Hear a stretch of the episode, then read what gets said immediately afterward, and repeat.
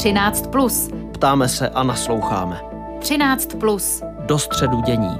13. Plus na proglasu. Aktuální dění v souvislostech. Jak se změnily Spojené státy americké rok pro prezidentských volbách a jak efektivně komunikovat o koronaviru a očkování? Odpovědi na tyto otázky budeme hledat ve čtvrtečním pořadu 13+, tak hledejte s námi. K tomu zve a dobrý den přeje Aneška Jakubcová. Včera uplynul rok od prezidentských voleb ve Spojených státech amerických. Jejich vítěz, demokrat Joe Biden, úřaduje z Bílého domu od 20. ledna. Změnil celou řadu rozhodnutí svého předchůdce Donalda Trumpa ve věci ochrany klimatu nebo přístupu k uprchlíkům. Naopak například v přístupu k Číně na Trumpovu administrativu navazuje. Část svých volebních slibů ale zatím není schopný plnit. Řeší problémy ve vlastní straně i nedůvěru voličů. V jaké kondici jsou Spojené státy americké rok po prezidentských volbách.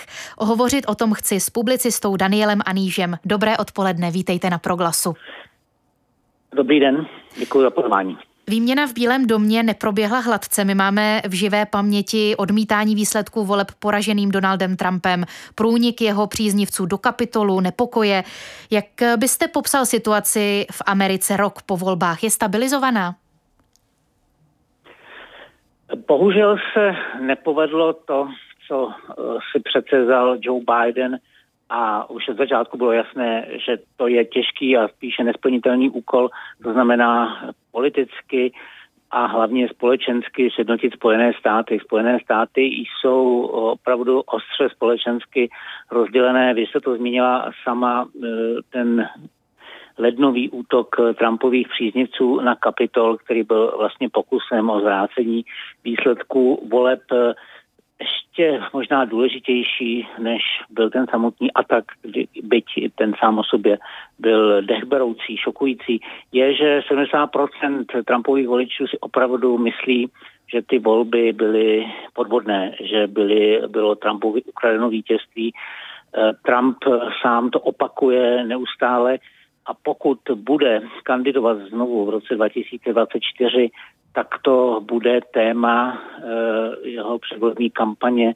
že jde pomstit prohru, která eh, se neměla stát. E, to je z jedné strany velmi vážný vývoj. Z druhé strany to samozřejmě vede k reakci progresivní levice, a to potom spíše na těch kulturních tématech, jako je vzdělávání, jako jsou rasové otázky, kdy ta levá část demokratické strany opravdu hodně tlačí na pilu eh, více, než je tomu ta středová Amerika schopna uh, unést a vstřebat. Mimochodem to ukazují uh, volby úterní ve Virginii, kde byly volby guvernérské a vyhrál v nich republikán. Rok poté, co ve Virginii Joe Biden zvítězil o 11 bodů nad Donaldem Trumpem eh, procentních, tak teď tam vyhrává eh, republikán, přičemž jedním z těch velkých témat eh, bylo téma vzdělávání. Bylo to vlastně postání rodičů proti snahám školských rad více uplatňovat ve výuce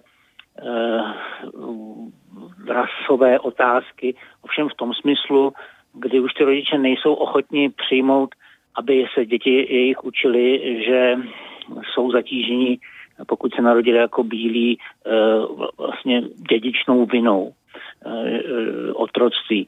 A to jsou věci, které tu Ameriku dále dělí. Z jedné strany spochybňování eh, voleb jako základu ústavního systému amerického a může to vést až ústavní krizi. A z druhé strany je to tlak progresivní levice, který dráždí středové američany, eh, kteří se pak zase brání ve volbách. Díky za tento úvodní vhled do situace. Stabilizovat společnost se tedy nepodařilo, také ta podpora kolísá nebo spíše klesá. Zmínil jste ty guvernérské volby ve Virginii, kde vyhrál republikán, eh, ačkoliv dosud tedy Virginia byla demokratická. Mm, do jaké míry Joe Biden Spojené státy navzdory těmto neúspěchům od svého nástupu do úřadu proměnil a v čem?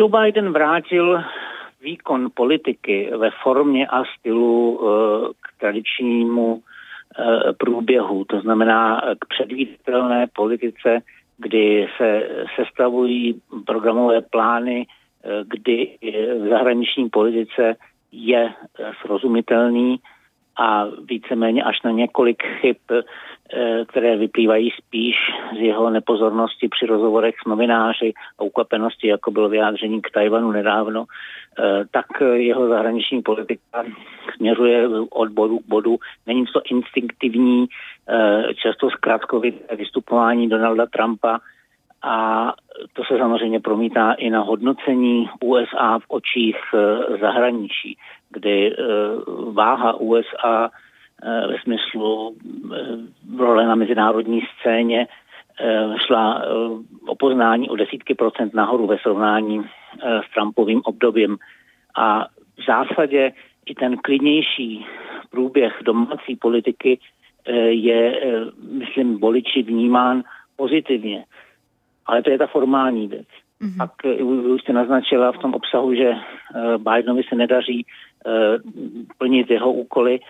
Tam bohužel on eh, na, eh, v tuto chvíli se čím dál tím víc ten jeho obraz je spochybněn tím, že není schopen udržet jednotu své strany. On není tím lídrem, za kterým by ta strana byla sešikována, kterou by on pevnou rukou dokázal uh, směrovat ke svým cílům. Uh, ty dva velké zákony, které leží už měsíce a do, uh, v kongresu, nebo lépe řečeno, jsou dohadovány. To znamená velké investice do obnovy infrastruktury a dále velké investice do sociálních zdravotních programů a na, a, a, uh, na boji proti změnám klimatu. To znamená na přechod USA k čisté e, e, ekonomice. Tak ty jsou opravdu rozlomeny mezi progresivní a středové křídlo demokratické strany a zdá se, jako by Biden neměl dost silnou ruku na to si to prosadit své. Eh, a to opravdu se promítlo například i do těch voleb ve Virginii a promítá se do eh, těch padajících průzkumů eh, jeho hodnocení, kdy on se z 55% propadl teď někam ke 40 a vlastně už se pohybuje na úrovni Donalda Trumpa. Na proglasu v pořadu 13 plus hovoříme s publicistou Danielem Anížem o situaci ve Spojených státech rok po prezidentských volbách. Teď jsme konkrétně eh, tedy zmínili, nebo vy jste zmínil ty problémy ve vlastní straně prezidenta Joea Bidena mezi demokraty. Pojďme se ještě maličko zastavit u těch zahraničních reakcí. Česká republika je vzhledem ke Spojeným státům také zahraničí. Poté, co v lednu nastoupil Joe Biden do úřadu, tak u nás nastalo najednou po dlouhé době náhle ticho, jako bychom o americkém prezidentovi z médií téměř neslyšeli. Na to jsme tedy vůbec nebyli zvyklí během uh, vlády nebo úřadování Donalda Trumpa. Je to, co se týče České republiky, dobrá zpráva? Jak tomu rozumět? Jak to podle vás eh, tedy vnímá česká veřejnost?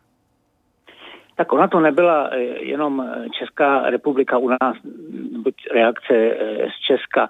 U nás je to možná trošku výraznější, že jsme tradičně eh, více zahledění do sebe, do svých problémů, ale eh, obecně reakce světa eh, po Donaldu Trumpovi byla sklidňující. Vracíme se k normálu. A Donald Trump prostě v dobrém i ve zlém neustále provokoval svět k nějakým reakcím.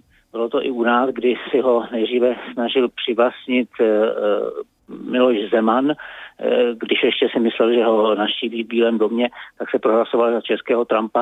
A pak jsme viděli, že vlastně i Andrej Babiš, kterému se té eh, audience dostalo, eh, se stylizoval sám jako podnikatel do role toho úspěšného muže zvenší, který přišel udělat do politiky pořádek, v tomto si s Trumpem notoval byť jejich politiky byly zcela odlišné. E, prostě reakce česká i světa na Trumpa byla taková, jak, jaký byl, e, nebo ještě je Trump politik, to znamená provokativní, impulzivní, bulvární showman. A každá akce vyvolává reakci. My jsme reagovali podobně.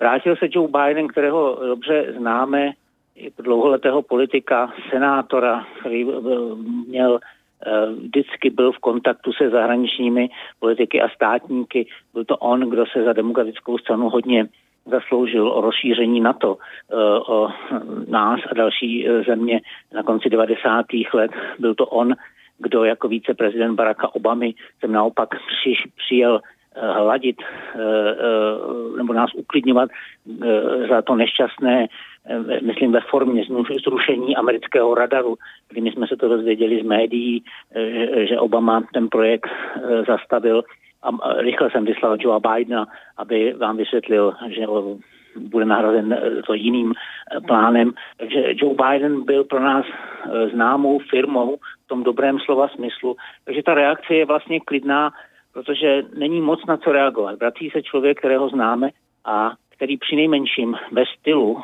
a formě e, e, výkonu zahraniční politiky bude srozumitelný, přehledný a dejme tomu spolehlivý.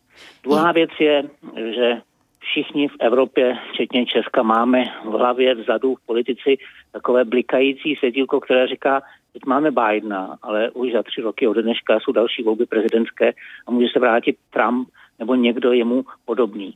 Eh, takže buďme, eh, snažme se Bidena mít to nejlepší, ale nespolehejme se na to, že americká politika Eh, zůstane taková, jaká je teď. Hmm.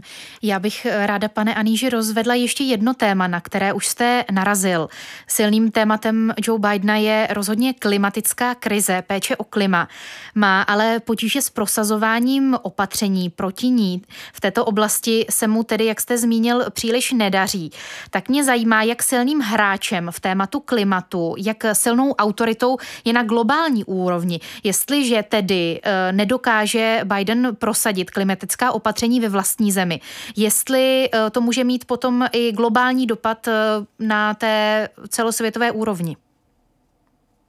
No samozřejmě, samozřejmě, protože pokud by Spojené státy opět nedodrželi ty závazky, které teď, s kterými teď přichází Joe Biden, ať už by to bylo proto, že by si je nedokázal prosadit ani on teď u sebe doma, nebo kdyby přišla nová administrativa a opět by uh, se od nich odtáhla, jako už se stalo dvakrát uh, po Clintonovi, který se přihlásil ke kyotskému protokolu, přišel George Bush a kyotský protokol odmítl o Obamovi, který byl jedním z motorů pařížské klimatické dohody v roce 2015, přišel Donald Trump a vypověděl ji Teď víme, vidíme Joe Bidena, který říká, že se opět posadil do řídícího křesla boji, boji proti klimatické změně a on to opravdu tak chce. On to uh, za sebe cítí jako velké téma, zatímco v některých jiných možná věcech uh, je tlačen dejme tomu tím levým křídlem strany do věcí, které by sám nedělal, tak o klimatické změně to neplatí. Tam On opravdu je to věc, kterou si vzal za vlastní a v tom balíku, který, který jsem zmínil, jeden z těch, který leží v kongresu a snad ho nakonec eh, kongres schválí, je zatím největší finance, které kdy byly uvolněny v historii USA na zelenou agendu. V tuhle chvíli je to 500 miliard dolarů. Nicméně zároveň za B zase to není e, zdaleka všechno, co by Biden potřeboval k tomu, aby dosáhl těch vytyčených cílů, konkrétně snížení emisí o polovinu do roku 2030 z hodnoty roku 2005. A když se vrátím k té otázce, zda to nesnižuje kredit, kredit USA v této věci, v tuto chvíli nemůžu říct, že to snižuje, ale opět je tam uh, taková ostražitá pochyba mezinárodního společenství, na straně e, západní e, zemí Evropské unie. Je to ostražitost a na straně Číny a Ruska a respektive Indie také. Je to e, spíš takové vyčkávání, protože jim to potom samozřejmě by posloužilo jako velmi vhodné alibi, aby mohli říct, no vidíte, ani USA neplní, tak proč my máme jako rozvojové, stále ještě rozvojové ekonomiky být tlačení do nevýhodné situace, když historicky USA vybudovali eh, svoji sílu ekonomickou a vojenskou na tom, že byli největšími hmm. znečišťovateli, což se ozývá opakovaně.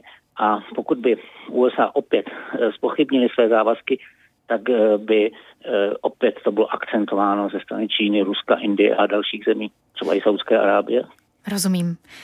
Říká eh, publicista Daniel Aníš, který situaci ve Spojených státech amerických komentuje pro aktuálně CZ hospodářské noviny a teď také poskytl komentář Rádiu Proglas. Díky za to, eh, těším se někdy třeba zase naslyšenou ve vysílání a přeji vám hezké odpoledne.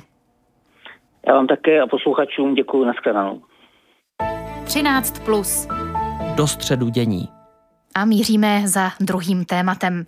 Čísla nakažených koronavirem stoupají. Za včerejšek v Česku přibylo 9460 nově prokázaných případů. Stav 200 a 2300 lidí vyžaduje hospitalizaci a přibývá také úmrtí. Co ale roste jen pozvolná, to jsou čísla pro očkovanosti. Dnes ráno se sešli zástupci ministerstva zdravotnictví v čele s ministrem Adamem Vojtěchem za ANO a anti-covid tým koalice spolu, včetně Vlastimila Válka, který je kandidátem na ministerstvo zdravotnictví předsednictví za TOP 09. Obě strany se shodly, že jediným řešením současné situace je právě očkování. Motivovat dosud nerozhodnuté nebo vakcinaci odmítající občany se ale představitelům státu příliš nedaří. Jak tedy o koronaviru a zejména o očkování mluvit, aby instituce ani jednotlivci nepřispívali k polarizaci a nepůsobili v této oblasti spíše kontraproduktivně? Odpovědi chci hledat s datovým analytikem Petrem Ludvigem, který se koronaviru a komunikaci věnuje ve veřejném prostoru, zejména na sociálních sítích. Dobrý den, vítejte ve vysílání Proglasu. Dobrý den. Pane Ludvigu, co jsme se ve vašich očích za více než rok a půl života s pandemí naučili o tom, jak o koronaviru komunikovat? Kam jsme se posunuli? Já si myslím, že uh, celkově globální společnost se posunula hodně.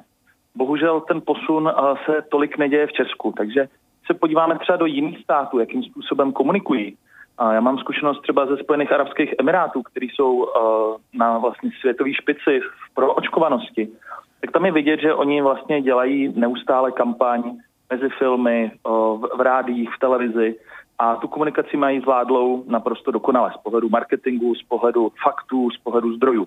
Když se podíváme do Česka, tak myslím, že právě česká vláda stále jako pokulhává za tím, eh, jak by vlastně ten standard té komunikace měl vypadat. Co tedy uh, pořád u nás zůstává problémem, co neumíme. A či už na straně autorit, institucí, médií, anebo uh, v té běžné mezilidské komunikaci, již jsme účastní, každý z nás, každý den. Uh-huh. Já myslím, že právě v té běžné diskusi je důležitá trpělivost a vzájemný respekt. Já si myslím, že jako je velmi snadný sklouznout k nějakému vzájemnému urážení, napadání, ale myslím si, že bychom si to měli za každou cenu vyvarovat. Že ta demokratická diskuze, jak už říkal Masaryk, je vlastně vzájemné hledání pravdy se s nějakým společným respektem. A to by tam mělo být vždycky. I pokud s druhou stranou nesouhlasím, tak stále jim mohu respektovat a můžu právě argumenty v klidu, bez emocí, na základě třeba kvalitních zdrojů, kvalitních dat, eh, společně s tou protistranou hledat tu pravdu když se zastavíme u těch autorit a institucí, jak na lidi, kteří se rozhodli nenechat se očkovat, ať už z jakýchkoliv důvodů, může působit například eh, výrok ministra Vojtěcha z dnešního briefingu, že jsou podle něj takoví lidé nezodpovědní. Ve veřejném prostoru se objevují i silnější výrazy, že jsou sobečtí, hloupí nebo dokonce ignoranti faktů. Nemůže taková retorika, a teď eh, ať už ze strany autority nebo ze strany jednotlivce, nemůže taková retorika eh, nátlaku, očerňování, jakkoliv třeba souhlasíme s tím prvotním záměrem nebo názorem, nemůže působit na neočkované lidi opačným efektem a zbytečně je zatvrzovat. Mhm. Dokonce v psychologii se tenhle efekt jmenuje anglicky backfire effect. Je to vlastně efekt toho, že čím víc člověk tlačí, tak ta protistrana se tím víc zatvrdí. A tam, kde vlastně je vnější motivace, tak ta vnější motivace často snižuje motivaci vnitřní. Tím pádem tyto výroky jsou velmi nešťastný a myslím si, že bychom k ním neměli uh, nikdy sklouzávat, protože dokážou dělat víc škody než užitku. Já to chápu, že občas člověku ujedou nervy, mně se to taky párkrát stalo, ale většinou jsem dokázal potom najít sílu se omluvit a už to, už to znova neudělat. Ona se ta správná cesta eh, hledá velice eh, špatně, velice těžko, protože třeba když kandidát na ministra zdravotnictví Vlastimil Válek přizval do týmu, do toho antikovid týmu i lidi s jinými, řekněme, alternativními názory, tak byl za to kritizován. Kritizován za to, že takové názory tímto legitimizuje. Kde tedy ta cesta je, jak naslouchat, porozumět, ale zároveň si stát na svém? Hm, já si myslím, že bychom primárně měli poslouchat ty přední světové uh, vědecké autority, ať už je to německý Robert Koch Institut, americká CDC nebo britská NHS. Také univerzity, jako je Harvard, uh, Stanford, vydávají stanoviska. Uh, existují medicínské žurnály, jako je The Lancet nebo Name, a to jsou vlastně přední vědecké pracoviště a je velmi malá šance, kdyby všechny tyhle ty vědecké uh, pracoviště, ať už jsou ty univerzity, ať už to jsou právě ty instituty, se mýlily. A my v Česku často máme to, že uh, se snažíme jít nějakou vlastní českou cestou a to si myslím, že je chyba. Já si myslím, že právě se ukázalo v těch uh, minulých vlnách, že kdybychom naslouchali tomu mezinárodnímu vědeckému poznání trochu s pokorou, tak bychom uh, neměli ty vlny tak, tak špatné. A myslím si, že tohle by dneska měl dělat i, i minister, že by měl mít v rámci toho týmu i část toho týmu vyhrazenou právě na analyzování těch informací ze zahraničí. Protože v Česku my se často setkáváme s tím, že je tady třeba 40 tisíc lékařů. A samozřejmě, že mezi těmi lékaři najdete lidi, kteří mají velmi alternativní názory od naprostých extrémů přes věci, které nejsou tak extrémní, ale třeba odporují tím tomu vědeckému mezinárodnímu poznání. A já si myslím, že právě to, co je potřeba neustále ukazovat, je, že eh, vlastně to, že někdo má titul nebo bílý plášť, tak ještě neznamená, že má pravdu. Je to takzvaný argumentační faul autoritou a my bychom se tady toho měli vyvarovat a hledat opravdu eh, to poznání spíš v těch eh, rozsáhlých vědeckých studiích, v, v datech, než v názorech konkrétních lidí, protože názory nejsou fakta. Koronavirus a vakcinace, to je polarizační téma jako hrom. O tom, jak o tomto tématu hovořit, mluvíme s datovým analytikem Petrem Ludvigem. Já jsem sama zaznamenala eh, třeba rezignaci typu radši se o tomto tématu s blízkými ani nebavím, abych se zbytečně nepohádal. Má podle vás smysl eh, tohleto rozdělující téma otevírat, i když máme tuhletu obavu? A teď eh, nemluvím o těch institucích, ale o tom běžném mezilidském kontaktu myslím, že tohle je jedna z největších tragédií současnosti. Že společnost je rozdělená a že ten příkop uh, je možná větší než kdy jindy. A nerozděluje nás jenom politika a politický témata, ale právě, jak je vidět, tak i názory na, na pandemii. A já si myslím, že než člověk právě otevře ty témata, které nás rozdělují, tak bychom měli uh, většinu času, klidně 80%, se s těma lidma bavit uh, v tématech, které nás spíše spojují. A když teda najdeme nějakou uh, kvalitní diskuzi, dobrou řeč s těmi našimi příbuznými, tak potom teprve můžeme pomaličku otvírat ty témata, co nás rozdělují. Ale rozhodně bych tím nezačínal a rozhodně bych tomu nevěnoval mnoho času, protože to riziko toho, že to ty vztahy spíš zničí nebo poničí, tak je výrazně velké. A je to vidět dneska vlastně i třeba v diskuzích na sociálních sítích, že opravdu v těch diskuzích málo kdo dneska umí diskutovat a argumentovat, že často se to zvrhne v osobní urážky, v nějakou um, nějaký uh, až, až často expresivní výrazy a to si myslím, že je škoda. Myslím že bychom se měli učit právě s tím respektem a klidem argumentovat i s, s lidma s jinými názory, protože nám nic jiného nezbývá. Pokud máme tady společně na této planetě fungovat, tak si musíme učit vzájemného respektu a musíme, se učit i bavit s lidmi, kteří ty názory mají prostě klidně o 180 stupňů jiné. Ano, pojďme naše povídání zakončit pozitivně. Když komunikaci názorově polarizovaných oponentů sledujete, ať už s povzdálím, nebo jste jeden z, z diskutérů, co jste vysledoval, že funguje?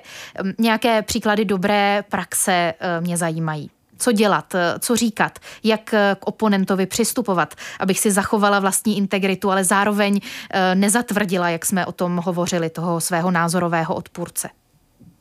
Mm-hmm. Já si myslím, že uh, aspoň v mém případě to, co vždycky zafungovalo, ne, ne vždycky, ale, ale to, co uh, za mě je ta hlavní cesta, tak je to uh, dávat odkazy na zdroje, na základě čeho já ty věci tvrdím. Pokud uh, tady člověk má nějaký názor, tak názor můžeme mít každý jako poměrně libovolný, ale pokud člověk ten svůj názor podloží fakty, ať už jsou právě třeba odpublikované studie v nějakých prestižních vědeckých žurnálech, nebo uh, stanoviska právě amerických CDC, tak uh, za mě uh, to má potom větší váhu. Samozřejmě uh, ne vždycky to funguje, ale já říkám, že ty diskuze třeba na těch sociálních sítích člověk nedělá kvůli tomu, aby přesvědčil to protistranu, ale uh, často uh, já to dělám třeba kvůli té tiché většině. Prostě lidi tu diskuzi pozorují a třeba nejsou úplně jako černobíle rozhodlí uh, a mají ten názor jasně daný. A právě to, že čtou nějakou diskuzi, tak jim pomáhá si uh, ten názor nějakým způsobem příběh. Takže já často nediskutuju právě kvůli té protistraně, ale právě kvůli těm lidem, kteří to pozorují a to ještě třeba nerozhodnutí. Naším hostem byl datový analytik Petr Ludvík. Děkuji za váš čas pro vysílání a posluchače Radia Proglas. Ať se vám daří hezké odpoledne. Děkuji moc za pozvání, mějte se na shledanou.